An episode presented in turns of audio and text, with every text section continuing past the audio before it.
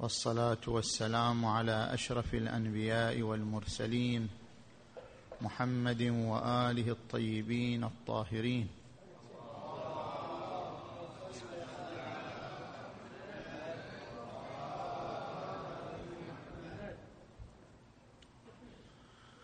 ورد عن الإمام الباقر عليه السلام وهو يخاطب الفضيل بن يسار أحد أصحابه ويقول له يا فضيل أتجلسون وتتحدثون؟ قلت بلى سيدي. قال إني أحب تلك المجالس فأحيوا فيها أمرنا.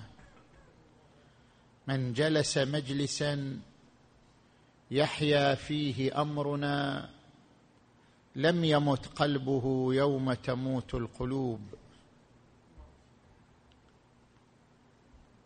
وهنا عدة محاور نتحدث فيها انطلاقا من هذا الحديث الشريف. المحور الأول ما معنى الموت والحياة؟ حيث قال من جلس مجلسا يحيا فيه أمرنا. فكيف يحيا الأمر؟ وكيف يموت؟ هناك خلاف بين علماء اللغة في أن الموت هل هو عدم الحياة أو هو فقدان الحياة. إذا قلنا بأن الموت هو عدم الحياة فإن الموجود قد يتصف بالموت وإن لم يتصف بالحياة. وأما إذا قلنا بأن الموت هو فقدان الحياة فلا بد أن يتصف الموجود بالحياة اولا ثم يتصف بالموت. والفقهاء يرتبون على هذا الخلاف اللغوي اثرا في الفقه. مثلا الجنين إذا سقط الجنين قبل ولوج الروح فيه قبل أن يوهب الحياة إذا سقط الجنين قبل ولوج الروح فهل يعتبر هذا الجنين ميتة؟ أم لا يعتبر ميتة؟ إذا قلنا بأن الموت عدم الحياة يعتبر هذا الجنين ميتة لأنه ليس فيه حياة. فهذا الجنين ميتة وإذا كان ميتة يترتب عليه آثار الميتة. من كونه نجسا لأن الميته عندنا من النجاسات. فمس الميته برطوبة يوجب سراية النجاسة. فإذا قلنا بأن هذا الجنين ميته اذا مسه برطوبة يوجب سراية النجاسة إلى البدن فيجب التطهير. أما إذا قلنا بأن الموت هو فقدان الحياة. لا بد أن يحيا اولا ثم يتصف بالموت. والمفروض أن هذا الجنين لم يحيا لأنه سقط قبل ولوج الروح فيه سقط قبل أن توهب له الحياة. فلا يسمى ميتة لأنه لم يذق الحياة كي يذوق الموت. فإذا لم يسمى ميتة اذا لا تترتب عليه آثار الميتة فلا يحكم بنجاسته. فهناك بحث لغوي في أن الموت هل هو عدم الحياة أو هو فقدان الحياة. وقلنا بأن هذا البحث اللغوي يترتب عليه بعض الآثار الفقهية العملية وقد ذكرنا بعض الآثار. نجي الآن إلى المحور الثاني. الإمام الباقر عليه السلام كما ورد عنه في هذه الرواية يقول أتجلسون وتتحدثون؟ قلت بلى سيدي قال إني أحب تلك المجالس فأحيوا فيها أمرنا. هنا يتبادر للذهن سؤال وهو هل أن فكر أهل البيت قابل للموت حتى يأمر الإمام بإحيائه؟ ما معنى قوله فأحيوا فيها أمرنا؟ هل أن فكرهم يقبل أن يموت يمكن أن يموت يمكن أن يعرض عليه الموت يوما من الأيام؟ ولذلك يأمر عليه السلام بإحيائه وإنقاذه من إمساك الموت به مع أن الله عز وجل يقول يريدون ليطفئوا نور الله بأفواههم ويأبى الله إلا أن يتم نوره ولو كره الكافرون فنور أهل البيت الذي هو نور الله تبارك وتعالى يأبى الموت يأبى العدم يأبى المحو. فلماذا يأمر الإمام الباقر عليه السلام بإحيائه وإنقاذه من ربقة الموت مع أن فكرهم لا يقبل الموت ولا يقبل الفناء والزوال؟ الجواب عن هذا السؤال بثلاثة وجوه. الوجه الأول أن المراد بالحياة في هذا الحديث الحياة الحقيقية بمرتبة دون مرتبة. الفكر له حياة كل فكر له حياة. ولكن الفكر قد يتعرض للموت بمعنى المحو. والزوال وقد يتعرض للموت بمعنى الإهمال والهجر. فالموت له درجتان موت بمعنى الفناء وموت بمعنى الهجر والإعراض. فكر أهل البيت لأنه نور الله تبارك وتعالى يأبى الموت بتلك الدرجة يعني بمعنى الفناء والزوال. لا يمكن أن يموت فكرهم. وهو نور الله تبارك وتعالى. اذا لكن فكرهم قد يتعرض للموت بمعنى الإهمال والهجر. السلطة الأموية سعت إلى إماتة فكر أهل البيت. لا بمعنى محوه وإزالته فإن هذا لا يمكن ولكنها سعت لموته بمعنى إهماله. وهجره. أن يكون فكر أهل البيت مهملا بين المسلمين مهجورا بين المسلمين. وإن كان فكرهم موجودا لكنه مهمل مهجور معرض عنه. سعت السلطة الأموية والسلطة العباسية آنذاك إلى أن تحول فكر أهل البيت إلى فكر مهجور. لا يرغب فيه الناس ولا يتعاطاه الناس ولا يتبادله الناس بكل ما أوتيت. على مستوى القضاء ممنوع القاضي يقضي بقضاء علي. على مستوى الحديث ممنوع المحدث يحدث عن علي. على مستوى المجالس ممنوع أي مجلس يتكلم عن علي. سعت السلطة الأموية أن تهجر فكر علي عليه السلام. حتى وصل الأمر إلى أن المحدث إذا أراد أن يتحدث عن علي قال روي عن أبي زينب أنه قال كذا وكذا لئلا يعرف من الذي يروي عنه ومن الذي يتحدث عنه. ووصل الأمر إلى ما يقول الإمام الصادق عليه السلام خالفوهم فالرشد في خلافهم. خلاف من؟ خلاف علماء السلطان علماء البلاط.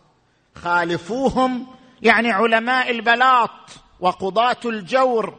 خالفوهم فإن الرشد في خلافهم. لماذا؟ الإمام نفسه الصادق يقول لأنهم دأبوا أن لا يقول علي بقول إلا وخالفوه إلى غيره. تتبعوا كلمات علي فخالفوها. تتبعوا أقوال علي فخالفوها. لأنهم دأبوا أن لا يقول علي قولا إلا وخالفوه إلى غيره.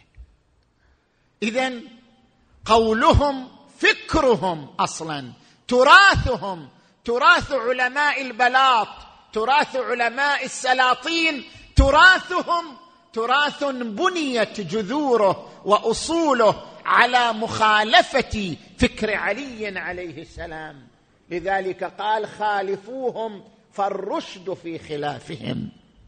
من هنا يتبين أن الخطة الأموية كانت محو ذكر أهل البيت ومحو فكر أهل البيت بمعنى إهماله وهجره والإعراض عنه. فلا يتعاطاه المسلمون ولا يتبادله المسلمون. من هنا جاء هذا الحديث عن الإمام الباقر عليه السلام. أحيوا أمرنا أي تداولوه. فإذا تداولتموه في المجالس وإذا تناقلتم فكرنا في المجالس تحول من درجة الإهمال والهجر إلى درجة الحياة الحقيقية. فأصبح فكرا رائجا وأصبح فكرا متبادلا عامرا في المجالس والنوادي والمنابر فأحيوا فيها أمرنا. من جلس مجلسا يحيا فيه أمرنا لم يمت قلبه يوم تموت القلوب. الوجه الثاني أن المراد بالحياة الحياة الوجدانية حياة القلوب. القلوب تموت والقلوب تحيا. القرآن الكريم يقول إنها لا تعمى الابصار ولكن تعمى القلوب التي في الصدور. القلب يعمى والمراد بعمى القلب وموت القلب أن لا يصبح الإنسان ذا بصيرة. حتى المؤمن المؤمن قسمان مؤمن ذو بصيرة ومؤمن ليس ذا بصيرة. صاحب البصيرة هو الإنسان الذي عرف من أين وفي أين وإلى أين. المؤمن إذا عرف وين قاعد يمشي؟ هل هو يمشي في طريق صواب أو يمشي في متاهة أو يمشي في تخبط أو يمشي في صعود ونزول وانحدار وارتفاع؟ إذا عرف المؤمن أن طريقه الذي يمشي فيه صواب مستقيم فهو ذو بصيرة. رحم الله عبدا عرف من أين وفي أين وإلى أين. متى ما عرف الإنسان طريقه أنني أمشي على طبق طاعة الله أنني أمشي على طبق درب الله وأن نهايتي إن شاء الله هي نهاية أولياء الله هي نهاية أصفياء الله لأنني أمشي على درب يرضي الله تبارك وتعالى. إذا عرف الإنسان طريقه عرف خاتمته وإذا عرف خاتمته عرف بدايته وأنه اختاره الله تبارك وتعالى لهذا الطريق طريق الله ودرب الله. فهذا الإنسان ذو بصيرة. ولذلك لما استعر القتال يوم عاشوراء قال عمرو بن الحجاج الزبيدي لعمر بن سعد أتدرون من تقاتلون؟ إنما تقاتلون فرسان المصر وأهل البصائر. هؤلاء أصحاب بصيرة. هؤلاء ليسوا متخبطين. هؤلاء لا يقاتلون عن تخبط. عرفوا طريقهم فعرفوا خاتمتهم فعرفوا بدايتهم فساروا في الطريق باطمئنان وثبات وصمود. أهل البصائر. اذا عمى القلب هو أن يصبح الإنسان بدون بصيرة. أعمى ما يدري وين يمشي. هذا أعمى القلب. واما بصير القلب والذي حي قلبه فهو صاحب البصيرة. أفمن كان ميتا فأحييناه وجعلنا له نورا يمشي به في الناس كمن مثله في الظلمات ليس بخارج منها؟ وحينئذ فالمراد بقوله عليه السلام فأحيوا فيها أمرنا يعني أحيوا قلوبكم بأمرنا. الحياة القلبية الحياة الوجدانية. فكرنا لا يحتاج إلى أن تحيوه. إنما قلوبكم هي التي تحتاج إلى الحياة. أحيوا أمرنا أي في قلوبكم. وإلا فأمرنا حي ظاهر واضح لا يحتاج إلى إحياء. الذي يحتاج إلى الحياة هو قلوبكم الميتة. قلوبكم غير المبصرة. هي التي تحتاج إلى نورنا. هي التي تحتاج إلى الحياة الحقيقية بالتنور بأنوارنا وبفكرنا. فأحيوا فيها أمرنا. ويؤيد هذا المعنى الذيل المذكور في الرواية من جلس مجلسا يحيا فيه أمرنا لم يمت قلبه. الوجه الثالث أن المراد بالحياة الحياة الاعتبارية. والمقصود بالحياة الاعتبارية يعني الحياة الإعلامية. يعني الآن مثلا أضرب لك مثل إذا جاء السلطان أو الملك إلى بلد ووضعوا الأعلام لاستقباله واللافتات المختلفة التي تظهر الولاء وتظهر التأييد لقدومه. وبارك الشركات والمحلات بعضها بعضها بعضا لاستقبال السلطان والملك. هذا نوع من الحياة. إحياء لاسمه إحياء لذكره. لكنها حياة اعتبارية يعني حياة مجازية ليست حياة حقيقية. الحياة الإعلامية الحياة الإعلامية الصاخبة ليست حياة حقيقية إنها حياة اعتبارية حياة مجازية. ربما يترتب عليها أثر وربما لا يترتب عليها أثر. هذه الحياة الإعلامية أثرها أن الأجيال ترثها. يعني إذا المجتمع أحيا ذكر سلطانه وملكه الأجيال الصغيرة تتأثر بذلك من دون أن تشعر. فتبقى على هذا النهج وتبقى على هذا الخط الحياة الإعلامية وإن كانت حياة مجازية اعتبارية لكنها تؤثر على أنفس الأجيال.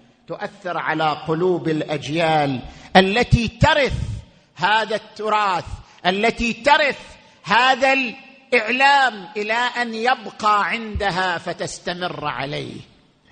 من المحتمل أن يكون المقصود بقوله عليه السلام فأحيوا فيها أمرنا الحياة الإعلامية.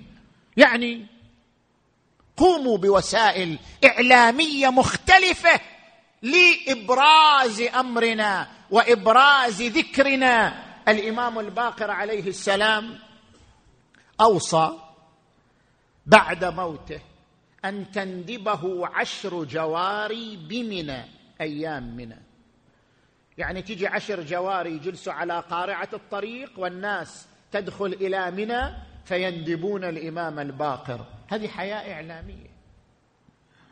الأئمة عليهم السلام عندما فتحوا المجالس واستقبلوا الشعراء والمعزين واستقبل واستقبل الصادق عليه السلام ذا الرمة وقال أنشدني في جدي الحسين فقال امرر على جدث الحسين وقل لأعظمه الزكية يا أعظما لا زلت من وطفاء ساكبة روية وابكي المطهر للمطهر والمطهرة النقية كبكاء معولة دنت يوما لواحدها المنيه استقبال الشعراء إقامة المآتم إقامة المجالس حياة إعلامية صاخبة أثرها أن الأجيال ترث هذا الإعلام وترث هذه الشعارات وترث هذه العناوين إلى أن تحولها إلى خطة وعمل ومنهج تبقى عليه وتستمر عليه. اذا قول الإمام الباقر عليه السلام يحتمل الحياة الحقيقية ويحتمل الحياة الوجدانية ويحتمل الحياة الاعتبارية الإعلامية ويحتمل جميع المعاني التي تعرضنا إليها في شرح هذا الحديث الشريف. نجي إلى المحور الثالث. صلوا على محمد وآل محمد.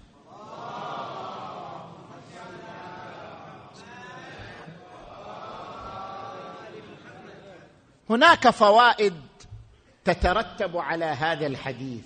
دققوا عليها يا إخوان. الفائدة الأولى قوله يا فضيل أتجلسون وتتحدثون؟ قلت بلى. قال إني أحب تلك المجالس. ما هو السر في رجحان تلك المجالس ومحبوبية تلك المجالس؟ السر فيها أن فيها ذكر أهل البيت. من هنا نعرف يا إخوان أن مجالسنا حتى مجالسنا الخاصة اللي نجلس فيها بالبيت حتى جلوسنا مع أطفالنا مع عائلتنا حتى جلوسنا مع أصدقائنا حتى جلوسنا مع شلتنا أي مجلس كان ما لم يكن فيه ذكر أهل البيت فهو مجلس الموت مجلس ميت.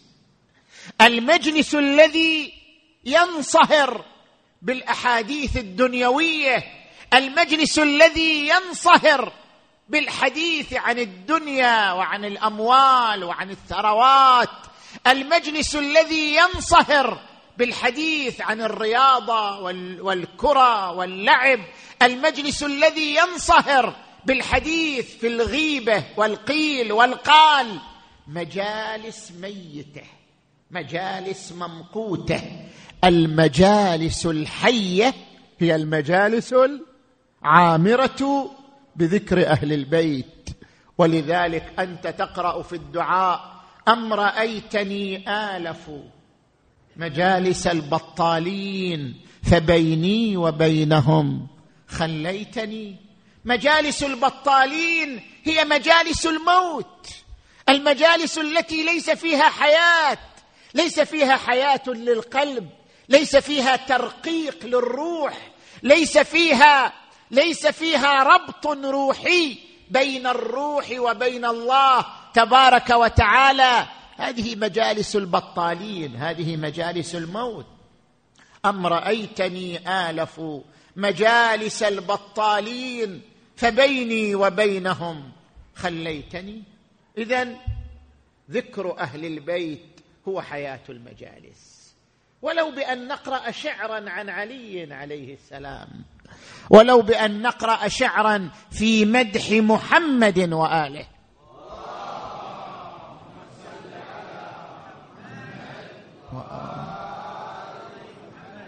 الفائدة الثانية المجلس له خصوصية. من جلس مجلسا.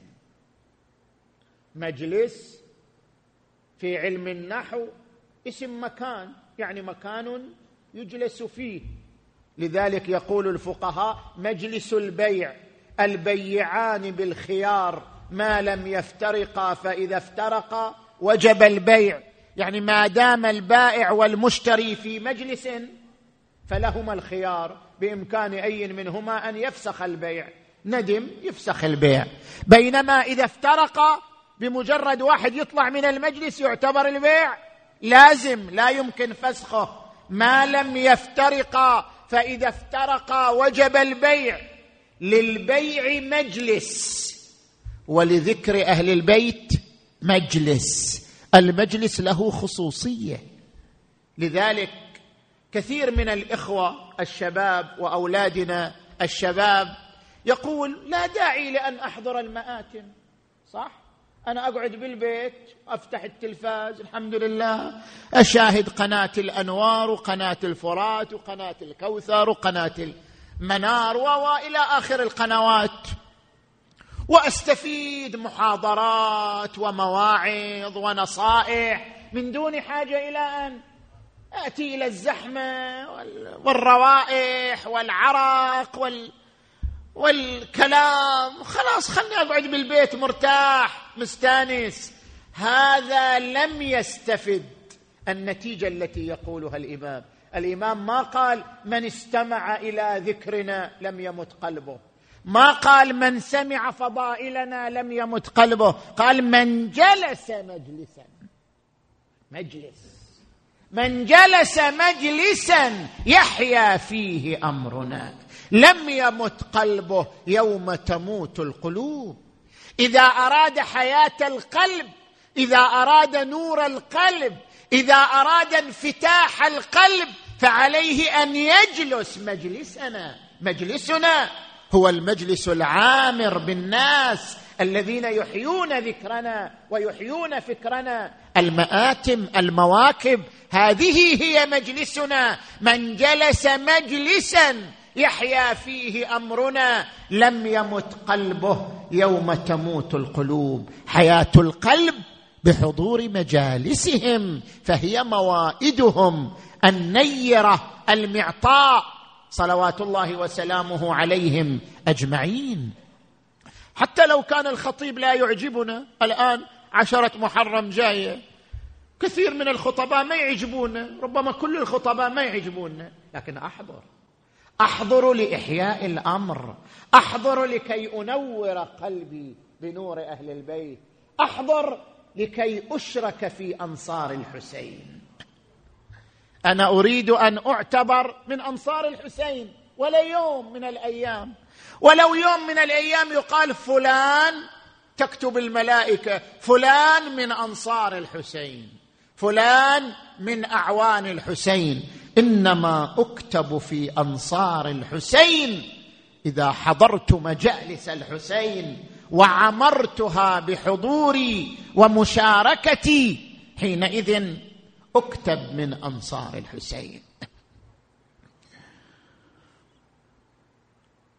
من جلس مجلسا يحيا فيه أمرنا لم يمت قلبه يوم تموت القلوب. الفائدة الثالثة قال يوم تموت القلوب. شنو المقصود يوم تموت القلوب؟ طبعا مقصود يوم القيامة. شنو يعني يوم القيامة تموت القلوب؟ قلوب تموت يوم القيامة؟ قلوب يوم القيامة حية لأنه يوم الشهود. يوم الجزاء يوم الجنة والنار. فكيف تموت القلوب؟ كيف تموت القلوب يوم القيامة؟ لم يمت قلبه يوم تموت القلوب. ما هو موت القلوب؟ موت القلب بالخوف. أعظم نعمة أنعم الله بها على الإنسان الأمن. مو الأمن الخارجي الأمن النفسي. يعني الاطمئنان والهدوء. الإنسان الذي يعيش قلقا إنسان ميت. ميت قلبه. القلق هو موت القلب. الإنسان الذي يعيش قلقا قلق لمستقبله قلق لحياته قلق في صحته قلق في علمه قلق في ثقافته. كل إنسان يعيش قلقا فهو ميت القلب. القلق هو موت القلب. والإطمئنان والهدوء هو حياة القلب. ولذلك ركز القرآن على الإطمئنان لأنه حياة القلب. ألا بذكر الله؟ تطمئن القلوب. ويقول القرآن الكريم يا أيتها النفس المطمئنة. هذه هي النفس الحية. يا أيتها النفس المطمئنة ارجعي إلى ربك راضية مرضية. ويقول القرآن الكريم ألا إن أولياء الله لا خوف عليهم. ولا هم يحزنون. يعيشون اطمئنانا وهدوءا وثباتا. أعظم نعمة هي حياة القلب. وحياة القلب هو الأمن والإطمئنان. الأمن في الدنيا و الأمن في الآخرة. فماذا يفيد إذا كنت في الدنيا امنا؟ جنبي الحراس والخدم. الذين يحرسونني ولكنني في الآخرة قلق خائف. الأمن الحقيقي الأمن يوم الخوف. فموت القلوب هو الخوف والقلق الذريع الذي يصيب القلب إذا قامت الساعة. هذا الخوف والقلق الذريع هو الموت والحياة أن تقوم الساعة وأنا مطمئن بالحسين عليه السلام. اللهم اجعلني عندك وجيها بالحسين. اللهم اجعلني اللهم اجعل لي قدم صدق عندك مع الحسين وأصحاب الحسين الذين بذلوا مهجهم دون الحسين عليه السلام. الإطمئنان والأمن النفسي إذا قامت الساعة هو الحياة. فهناك قلوب تموت يقتلها الخوف وهناك قلوب تحيا يملأها الأمن ويعمرها الاطمئنان. ومن جلس مجلسا يحيا فيه أمرنا لم يمت قلبه يوم تموت القلوب. يجيء آمنا مطمئنا هادئا ثابتا. من جلس مجلسا يحيا فيه أمرنا. لم يمت قلبه يوم تموت القلوب. وفي رواية أخرى كل عين باكية يوم القيامة. إلا ثلاث. عين بكت من خشية الله وعين غضت عن محارم الله وعين بكت على أبي عبد الله. هذا البكاء إحياء لأمر أهل البيت والمشاركة في البكاء إحياء لأمر أهل البيت وإحياء أمر أهل البيت حياة للقلب. وحياة للإطمئنان والهدوء والثبات في القلب لم يمت قلبه يوم تموت القلوب. وهذا موسم محرم يقبل علينا ووظيفتنا ومسؤوليتنا إحياء أمر أهل البيت بإعمار المجالس والمواكب والنوادي وجميع ما يرتبط بأهل البيت صلوات الله وسلامه عليهم بمختلف ما عندنا من طاقات وقدرات ووسائل. العزيز الناجح الفائز الذي يفوز هذه الأيام بخدمة للحسين عليه السلام. الذي يقوم بأدنى خدمة في هذه الأيام يفوز بالظفر الحسيني. ويحشر إن شاء الله مع الحسين وأنصار الحسين.